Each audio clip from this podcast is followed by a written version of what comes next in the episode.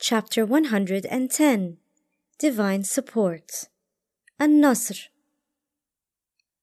When God's help arrived and victory. The verse begins with the particle idha, which signifies a conditional statement. God's help does not come at all times. He sent prophets and messengers, all of whom experienced hardship, injury, and persecution. The Prophet suffered greatly during his 13 years of calling people to Islam in Mecca. During the battles, his head was injured and one of his teeth broke. Many of his faithful companions were persecuted. Some died under torture, and the rest eventually migrated to Yathrib, later known as Medina, with the Prophet, thereby losing their homes and belongings. This conditional statement indicates that God's help will come only if you help God. If you help God, then He will help you.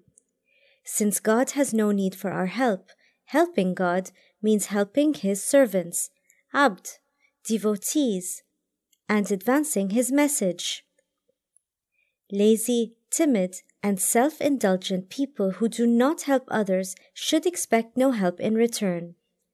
Quran states God is sure to help those who help his cause.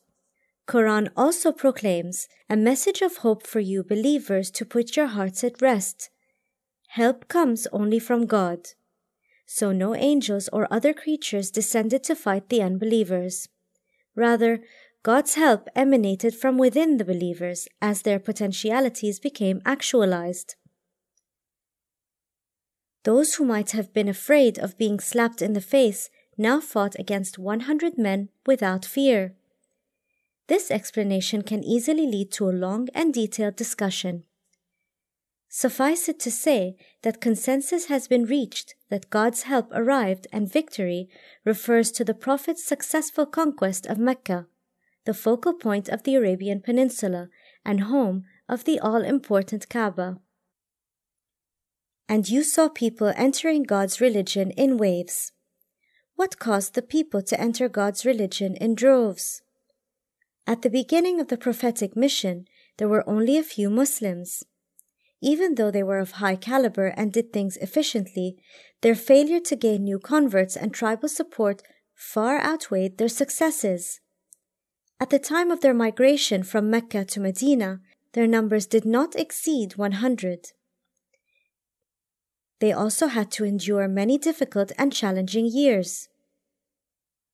Then sing the praise of your Lord and seek his forgiveness.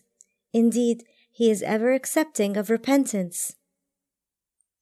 At the time of such a resounding victory, why did the prophets have to ask God for forgiveness?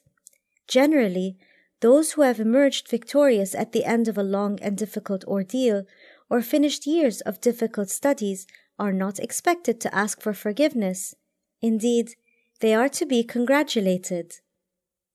Why does God command the prophet to ask for forgiveness here and in three other places?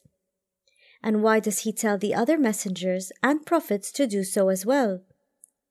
The answer is that only God is absolute, perfect, and without deficiency.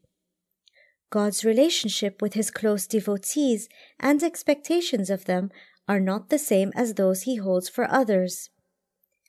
God evaluates the prophets by a different set of criteria, for they are the community's most mature and intelligent adults.